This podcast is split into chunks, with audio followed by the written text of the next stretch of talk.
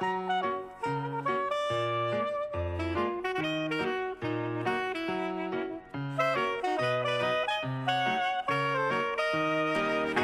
Psychobalado, un podcast pour être à la fine pointe en psychologie et en communication interpersonnelle avec les psychologues Yves Dalpé et Joanne Côté. Bonjour à tous. Aujourd'hui, en ce samedi 24 novembre 2018, notre sujet principal porte le titre suivant La puissance des amoureux de longue durée. La suite. Mais d'abord, le docteur Yves Dalpé nous présente succinctement quelques nouvelles tirées des recherches récentes en psychologie. Les Playboys et la santé mentale. Bonjour, cher Yves. Oui, bonjour, Joanne. Savais-tu ça, Joanne, que les Playboys euh, sont pas sont peut-être pas en ont peut-être une santé mentale moins bonne que les hommes qui non se- Playboy. non Playboy. C'est une recherche qui a été faite sur quand même une vingtaine de mille participants, euh, qui est publiée dans le Journal of Counseling Psychology. Puis on a réalisé que les hommes qui se voient eux-mêmes comme Playboy ou encore comme ayant du pouvoir sur les femmes, ben, ont tendance à avoir, à avoir une santé mentale un peu plus pauvre que les autres. Mhm. Alors, prière de s'abstenir d'être Playboy si on va avoir une bonne santé mentale. Deuxième sujet, dépression et maladies ultérieures. Oui, ça, c'est toujours un sujet qui m'intéresse, faire les liens entre ce qu'on peut vivre là, euh, au niveau de, euh, le- la santé mentale, justement, puis la maladie physique. Et une recherche intéressante aussi qui n'est pas euh, récente, là, Mhm. ça date peut-être d'une couple d'années, mais quand même, ça vaut la peine d'être souligné. C'était fait à Paris Descartes Université. Et puis, euh, on a fait une recherche sur des gens âgés de 65 ans et plus. Il y avait quand même 7000 euh, participants. Et puis, euh, ces 7000 participants-là, au départ, n'avaient pas une histoire de maladie cardiaque, euh, d'ACV ou de démence. On les a suivis pendant 10 ans. Et voici ce qu'on, le lien qu'on a fait. On a fait des entrevues face à face avec eux pour bien évaluer Mm. comment ils se sentaient et tout. Les gens qui ont vécu une dépression au cours de ces 10 années-là, là, voici comment ça s'est passé. S'ils ont fait une seule, un seul épisode de dépression, Mm. 15 ils avaient 15% de plus de chances d'avoir des problèmes au niveau cardiaque ou de faire un ACV, quelque chose comme ça. On voit qu'il y a un lien là, entre la dépression et la maladie cardiaque. Mais s'ils avaient fait deux, Dépression. deux dépressions, à ce moment-là, on montait à euh, un pourcentage de... euh, 30%, 40%. 32 Mhm. S'ils avaient fait trois dépressions, on était rendu à 52% Il y a clairement une corrélation. très clair. Et finalement, s'ils avaient eu quatre épisodes de dépression, eh bien, on en était rendu à 75% de plus de chances de, euh, d'avoir malade. été gravement malade, autrement Mm. dit, oui. Alors, intéressant. Alors, euh, les l'antidépresseurs qui peuvent causer des dysfonctions sexuelles Permanentes, c'est- c'est ça, ça, ça m'a fait sourciller. Oui, moi aussi, Joanne, même si c'est pas une recherche euh, récente non plus, c'est simple. parce que euh, j'en parle parce que ça ça m'a fait, ça m'a surpris moi aussi. Mhm. On est bien au courant que euh, les, Les antidépresseurs. les antidépresseurs, les antipsychotiques, les benzodiazépines, Mm. les anti... euh, ce qui est prescrit là, pour euh, soit l'insomnie ou la- ou l'anxiété, euh, tout ça, plusieurs, plusieurs médicaments vont ah, malheureusement avoir un effet à la fois sur la libido, mais pas seulement sur la libido, sur le, le fonctionnement sexuel Tout l'orgasme? même. Ça peut, euh, ça Mm. peut soustraire l'orgasme. euh, ça peut, euh, ah ouais, ça, ça peut amener des, des, des, des- des dysfonctions sexuelles surprenantes, assez graves. là. Et puis, on parle particulièrement des, des drogues, excusez-moi, comme Prozac, Zoloft, Paxil, euh, Luvox. Et justement, dans cet article-là que j'avais vu sous la plume d'un médecin américain qui euh, vient du Minnesota, eh bien, on dit que ça pourrait même être permanent, les effets de ça. Maintenant, j'en sais pas plus long, là, Mm. combien de temps ça prend pour que ça- on en arrive à ça et tout. Alors, c'est s- le- simplement euh, Mm, mm. partager mon étonnement. Comme disent les Américains, there is no free lunch. ça a pas l'air. non. Alors, et maintenant, euh, la puissance des amoureux de longue durée, la suite euh, de notre livre. Yves, euh, cette semaine, tu as participé à une émission de télé. Y a-t-il un rapport euh, avec euh, notre livre? Ah, j'ai eu le plaisir, euh, en effet, euh, cette semaine, de, de, aller, euh, de participer à l'émission Air Libre avec Michel Sirois comme animatrice au poste de télévision Ma TV. Et ça sera diffusé à partir de lundi, de lundi prochain, le 26 novembre. Et c'était, évidemment, c'était agréable. Et ce que je voulais dire pour faire le lien avec notre livre, c'est que euh, le sujet euh, avait rapport à, aux conséquences d'un divorce chez les personnes âgées. Et puis, âgé, ça, oui. ça commence à quel âge? bon, euh? c'est subjectif. Hein?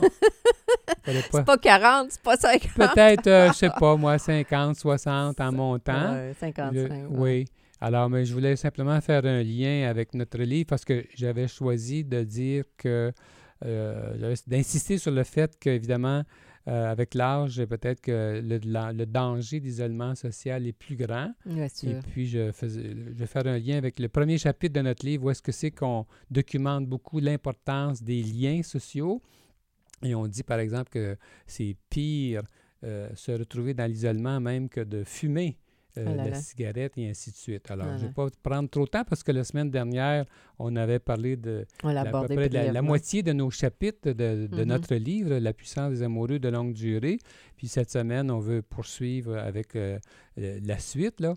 Alors, pour rappeler nos auditeurs, le, le chapitre premier, c'est c'est le pouvoir de chacun dans le couple. Le chapitre 2, c'est la bataille du désir sexuel. Chapitre 3, où on était rendu à peu près à la moitié, l'infidélité comme rébellion. Chapitre 4, la dépression dans le couple, deux points, le pouvoir sous-estimé. Chapitre 5, comment profiter de l'énergie de la colère et des conflits. Et finalement, le chapitre 6, la capacité d'aimer, deux points, le vrai pouvoir des amoureux, des gens en bonne santé mentale. Alors, c'est ce qu'on va aborder aujourd'hui en espérant avoir le temps de terminer. Là. Et je voulais quand même souligner que euh, ce livre-là est euh, édité par les éditions québécoises. Je crois qu'on avait oublié d'en parler la semaine dernière. Puis dire Absolument. aussi à nos auditeurs qu'on retrouve en France et ailleurs en Europe que le livre est bel et bien disponible en Europe euh, et en Mhm. France particulièrement et dans l'Europe francophone. Excellent. Alors, Joanne, de ton côté, là, pour finir le chapitre qui traite d'infidélité, qu'est-ce que tu qu'est-ce que tu avais envie de, de nous communiquer? Non? Ben, euh, moi, j'étais plutôt rendue euh, au au chapitre. chapitre- Ah, bon, Ah, OK, ouais, d'accord. bon, ben, à ce moment-là, je, je vais juste donner une petite idée pour terminer sur ce chapitre-là euh, concernant l'infidélité. Moi, je voulais attirer l'attention sur la, la partie où est-ce que on dit que euh, quand il arrive une infidélité, c'est une occasion en or de se positionner en victime et de contrôler le méchant conjoint. Alors donc, ça peut être ça. ça peut être ça. Ben, c'est pour illustrer le fait que euh, pour sortir de cette crise-là, il faut absolument que chacun des deux Soit capable soit de capable de réévaluer. euh, ne pas rester dans le rôle de la victime ou de l'enrager pour euh, pas faire et sans être euh, soumise euh, comme un caniche à l'autre. Ben, C'est- que si, si la personne qui a été trompée désire poursuivre la relation, comme celui, celui ou celle qui a trompé, trompé. si les deux. Alors, c'est sûr qu'il faut y mettre du sien, là. C'est d'énergie, oui, c'est euh, beaucoup de sentiments, euh, comment dire, beaucoup d'attitudes à, à corriger, euh, etc. Ben, il Oui. arrive que la personne obsédée par l'infidélité ben, éprouve plus de plaisir à punir son conjoint infidèle et à le rejeter qu'à améliorer sa relation conjugale. Alors, Ça, il y a, c'est il y a un sain, danger, là. C'est pas Il y sain. a, il y a Mm. danger. Alors, c'est pour c'est ce que c'est ce que je voulais souligner euh, pour euh, Mm. avant de passer au chapitre suivant. autre- autrement dit, si- s'il y a des personnes qui se retrouvent dans cette dynamique-là, euh, euh, prenez, prenez votre courage, puis euh, osez peut-être vous ru- rupturer là, que, que de rester misérable dans la vie. ça, Ben, ça vaut la peine. C'est que si on veut que ça marche, Ouais, faut pas rester dans le blâme à pu finir, puis dans la hargne. l'amertume. la- Autrement, c'est ouais. vrai que ça donnerait rien de Ça donne continuer. Là. Ça donne rien, Oui. c'est ça. Alors, euh, le prochain chapitre, la dépression dans le couple, le pouvoir sous-estimé.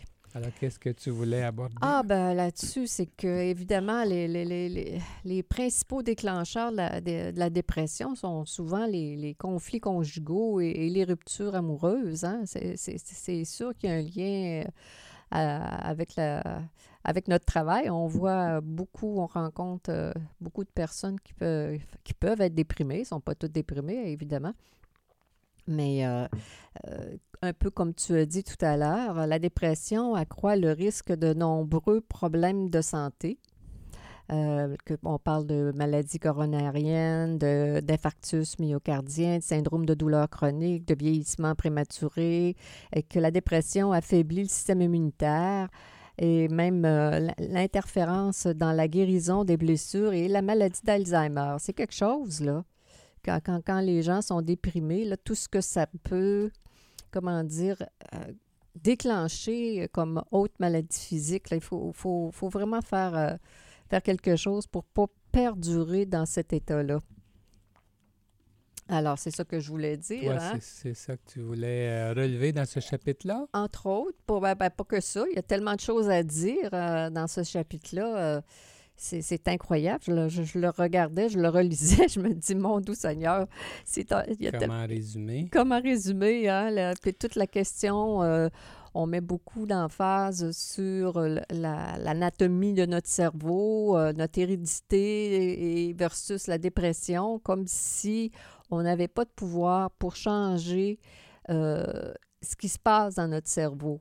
Qu'on est victime, on pourrait dire ça comme ça, de, de, de ce que la vie nous a donné et qu'on ne peut pas très pas beaucoup modifier, pardon, mon français est faible, qu'on ne peut pas modifier notre, euh, nos réactions chimiques, alors qu'on sait que dans la, la réalité scientifique et dans la réalité concrète, que lorsqu'on est dans un environnement agréable avec des gens, quand on se sent aimé, que tout ça change la, la, la, la, comment dire, la réponse de notre cerveau, qu'on lui, on en prend soin? Ah, On peut peut-être moi ce que je, ça, ça rejoint un peu euh, euh, une partie de du chapitre que je voulais mettre en relief, c'est que euh, quand on est en dépression, on peut consulter en psychothérapie Absolument. plu- plutôt que de prendre des, des antidépresseurs, mettons. Mais euh, on peut faire les deux. Mais je ne vais, pas entrer- je vais pas entrer sur cette question-là parce que Mhm. il y a déjà eu un podcast là-dessus, puis je ne vais pas prendre plus de temps, mais euh, je vais, je vais peut-être mettre en relief le fait que ce qui est peu connu, c'est que des manifestations purement biologiques peuvent être modifiées par des expériences exclusivement humaines, comme la psychothérapie, sans aucune intervention chimique au Mm. niveau du cerveau. Mhm. La psychothérapie, à elle seule, peut modifier le fonctionnement du cerveau de façon permanente. Ouais, C'est incroyable. Et ça, je, je donne ma citation là, qui euh, relève de l'auteur, euh, le, le psychiatre euh, Gabbard, qui avait écrit ça dans un, de- dans un best-seller dans le domaine de la psychiatrie. Mm. Et euh, je pourrais peut-être mentionner rapidement là, que en février 2006, j'avais assisté à un congrès euh, à San Francisco euh, et puis dans lequel le congrès, le psychiatre euh, très réputé Daniel, Daniel Siegel était venu donner une conférence très intéressante. Et puis je me souviens que le chercheur sermonnait les psychiatres qui étaient dans la salle en leur reprochant de ne pas comprendre comment le cerveau fonctionne et de s'imaginer qu'ils peuvent changer l'esprit Mhm. de leurs patients en leur administrant une simple pilule. Alors, je ne veux pas insister trop là-dessus, mais euh, pour faire un lien avec ce que tu disais, Exact. Joanne, tantôt, ce qu'on vit émotionnellement est de nature à changer la nature euh, La chimique du de notre cerveau. On n'a pas besoin euh, nécessairement de procéder par euh, la chimie. Exactement. C'est là comme humain, on peut être le plus utile euh, les uns avec les autres, que ce soit la psychothérapie, que ce soit le conjoint ou la conjointe de quelqu'un déprimé, de l'encourager à vivre des expériences positives, à sortir de l'isolement, à, à faire l'exercice, à se, à se mobiliser pour euh, stimuler son, comment dire, tout son corps, tout son esprit pour regagner son pouvoir. Parce que malheureusement, la médication, ça, comment dire, ça, ça dépossède l'être humain de son pouvoir et c'est... Euh, c'est ça qui, qui n'aide pas l'estime de soi. C'est tellement important euh, pour la dépression, ce qui se passe dans le couple. Comme tu disais dès le début tantôt, c'est souvent des problèmes conjugaux qui vont amener une personne à être déprimée. C'est tellement important que depuis euh, peut-être une vingtaine d'années, aux États-Unis, les auteurs préconisent euh, une approche thérapeutique de couple quand la personne est déprimée. Ouais. Alors, Aussi, il y a le lien à faire avec euh, la dépression et puis les styles de personnalité, voire les troubles de personnalité. Parce absolument. qu'il y a clairement, oui, clairement ça, un lien à faire entre tout ça. Ça, c'est un parle- bon point, Joanne, parce que justement, on disait la semaine dernière que notre livre sert à illustrer chacun des troubles de personnalité à partir de, des difficultés euh, conjugales.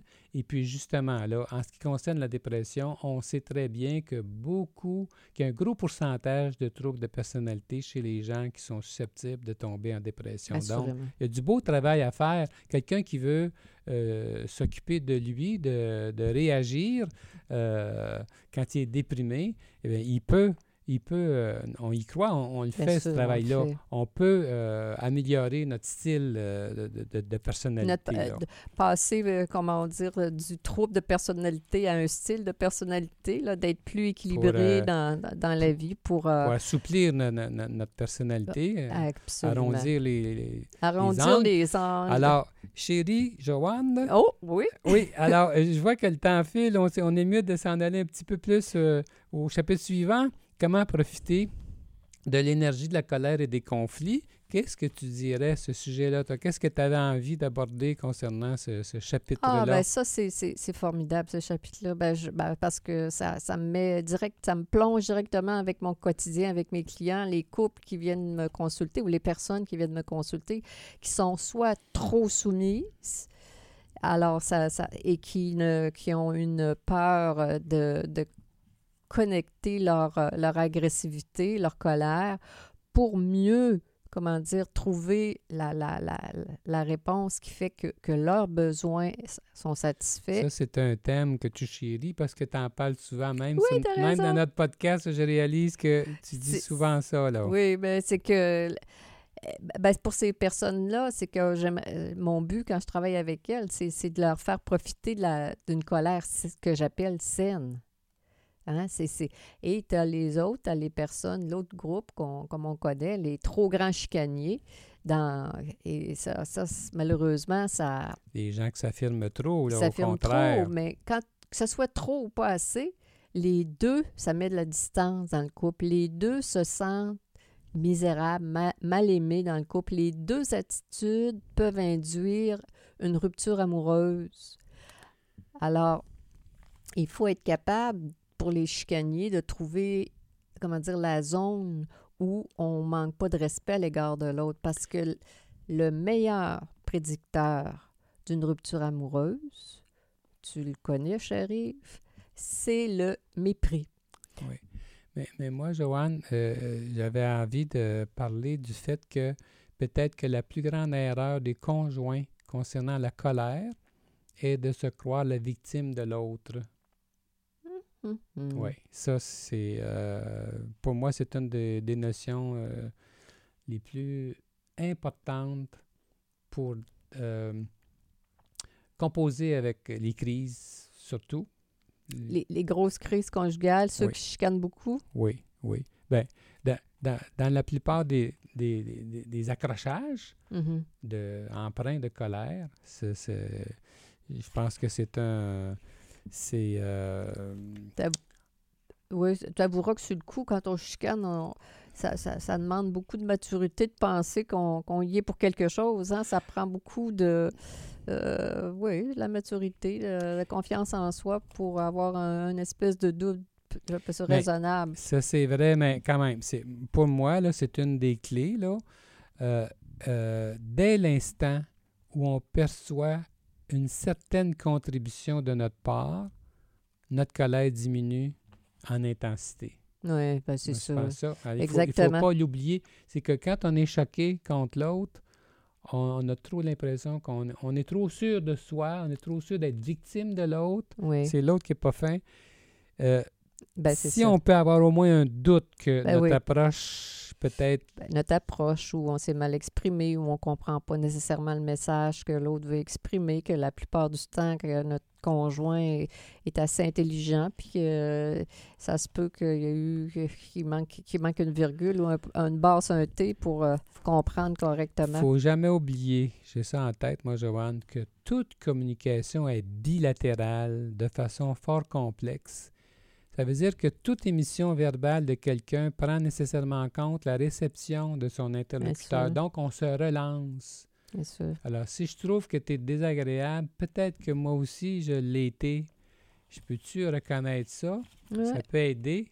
À se calmer le pompon, comme disent euh, les, personnes.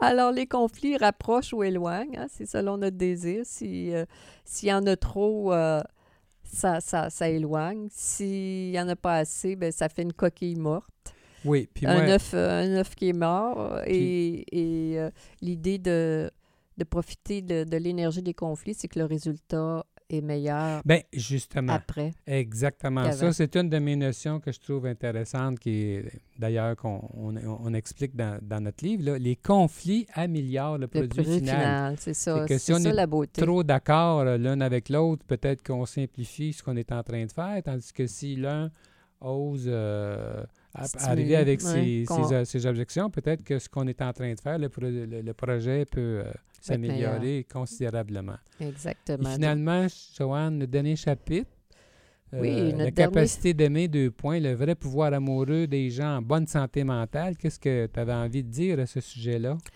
Ah, ben, plein de choses. La première, euh, c'est sûr que dans la vie, euh, les personnes qui ont été aimées partent avec, euh, par, leur- par des parents relati- équilibrés, relativement équilibrés, partent euh, avec une, une longueur d'avance par rapport aux, aux personnes qui ont été euh, moins bien aimées. C'est tellement injuste, hein? Ben, c'est certain. L'enfant n'a pas euh, Certain. demandé à être. euh, dans- moi, quand on dit qu'ils ont choisi nos parents, là, je ne suis pas sûre, là, mais euh, euh, non, non, des clients me disent des choses de même. puis- voyons. Ben oui, ces gens me on ne choisit pas nos parents. Ben non, je sais bien, voyons donc. Dans Mais, la, mais, mais excuse, la bonne nouvelle, c'est que même si on n'a pas eu des parents qui étaient appropriés, il y a quand même un gros pourcentage de, de cette clientèle-là qui, euh, qui sont résilients. Oui, heureusement. Mais euh, j'aimerais euh, dire que dans ce chapitre-là, on présente la théorie de l'attachement qui est extrêmement éclairante. Il y a beaucoup de recherches sur cette théorie-là actuellement. actuellement, oui. Et puis, euh, ça vient expliquer beaucoup de comportements par rapport à la capacité d'aimer, par cap- rapport au bien-être euh, Ouais. euh, émotionnel euh, vécu dans le couple. aux gens qui ont des bonnes Oui. attitudes un envers l'autre, hein, Oui. qui sont euh, capables d'aimer, qui sont pas trop chicaniers, qui, qui ont la bonne dose dans, dans, dans la vie. Là. Alors, ce que, ce que je disais tout à l'heure, c'est que euh, souvent, la- la- les- chez les gens qui ont été mal aimés, ils- malheureusement, il y a un pourcentage qui, vont répéter, euh, les, comment dire, les mêmes scénarios euh, névrotiques de leur vie, puis il y en a un pourcentage qui ne vont pas le répéter. Ça, c'est la bonne nouvelle. Surtout s'ils ont été aimés par un des deux parents ou encore s'ils ont eu euh, un, des compagnons, un environnement social dans lequel ils se sont sentis aimés. Eux, ils ont des, des bonnes chances de, ce que j'appelle de rebondir, d'être capables de choisir quelqu'un euh, qui leur convient et d'avoir une bonne attitude au niveau de l'amour. Puis moi, ce que je pense, Joanne, c'est que euh, une des raisons importantes qui font que c'est difficile euh, de s'ajuster l'un à l'autre dans un couple quand il y a eu une enfance pénible, c'est que les gens vont faire ce qu'on appelle des transferts. là, Ouais. Alors, ça veut dire quoi? Ça, c'est que les perceptions qu'on a de l'autre sont souvent biaisées et euh, ça vient gâcher, le, ça, vient, ça, vient, ça, vient tout gâcher. Puis c'est ce qu'on peut remettre en question en psychothérapie, d'où l'intérêt de la psychothérapie, c'est que euh, on, peut, de cette, les gens en psychothérapie, même individuelle ou psychothérapie conjugale, alors euh, on, peut, en fait, on peut remettre en question nos perceptions de l'autre ou des autres autour de nous, de, telle, de telle sorte que, en faisant un processus thérapeutique, on peut dire que souvent, les personnes sont en train d'apprendre à aimer. Oui. Alors, c'est euh, un, c'est pas, pas un détail. Là, non, non, c'est pas juste de se débarrasser d'une dépression ou, de, de l'anxiété, euh, c'est évidemment, mais c'est surtout de, de mettre en, en perspective, puis euh, de manière concrète, d'avoir les bonnes attitudes pour se laisser aimer. J'aimerais terminer avec l'idée, Joanne, que certaines personnes s'empêchent de consulter un psychologue parce qu'elles craignent de sentir l'obligation de se séparer. De se séparer. Ah hein, on voit, ou d'envisager un divorce au cours des consultations. Puis d'après, d'après nous deux, je sais qu'on pense la même chose là-dessus, c'est le contraire qui est le plus probable. Mm-hmm. Alors, si l'intervenant qu'on consulte est compétent, il ne formera pas une alliance complaisante avec vous contre votre conjoint, ça sera l'inverse. Il va peut-être vous aider à avoir des meilleures perceptions de ce qui se transige entre votre conjoint et vous. Mm-hmm. Et puis de cette manière-là, peut-être que ça, euh, ça vous rapprochera au lieu de vous séparer. Exactement. Alors, je pense bien qu'on a fait le tour. C'est un ben, le tour. en quelques minutes, on donne. on espère avoir donné le goût de, de, lire parce qu'on a quand même autour de 300 pages sur ces thèmes-là. C'est dense. Alors, si ça vous intéresse, je pense que ça peut, ça peut vous nourrir euh, passablement euh, concernant la question de, de, de, votre relation euh, conjugale. La puissance des amoureux de longue durée. Voilà. Alors? Alors, Joanne, c'était Psycho Balado avec les psychologues Joanne Côté et Yves Dalpé. Nous sommes euh, psychologues cliniciens en pratique privée à Québec. Pour plus d'informations sur qui nous sommes et sur nos podcasts, consultez notre site web www.dalpécoté.com. Vous pouvez aussi vous abonner gratuitement à Psychobalado sur iTunes, SoundCloud ou Stitcher. La semaine prochaine, notre nouvel épisode portera le titre suivant la peur d'aimer. Mm-hmm. Alors, il y a un, il y a un lien, il y a une suite avec tout ça. Alors, au revoir tout le monde. Bonne semaine et au plaisir.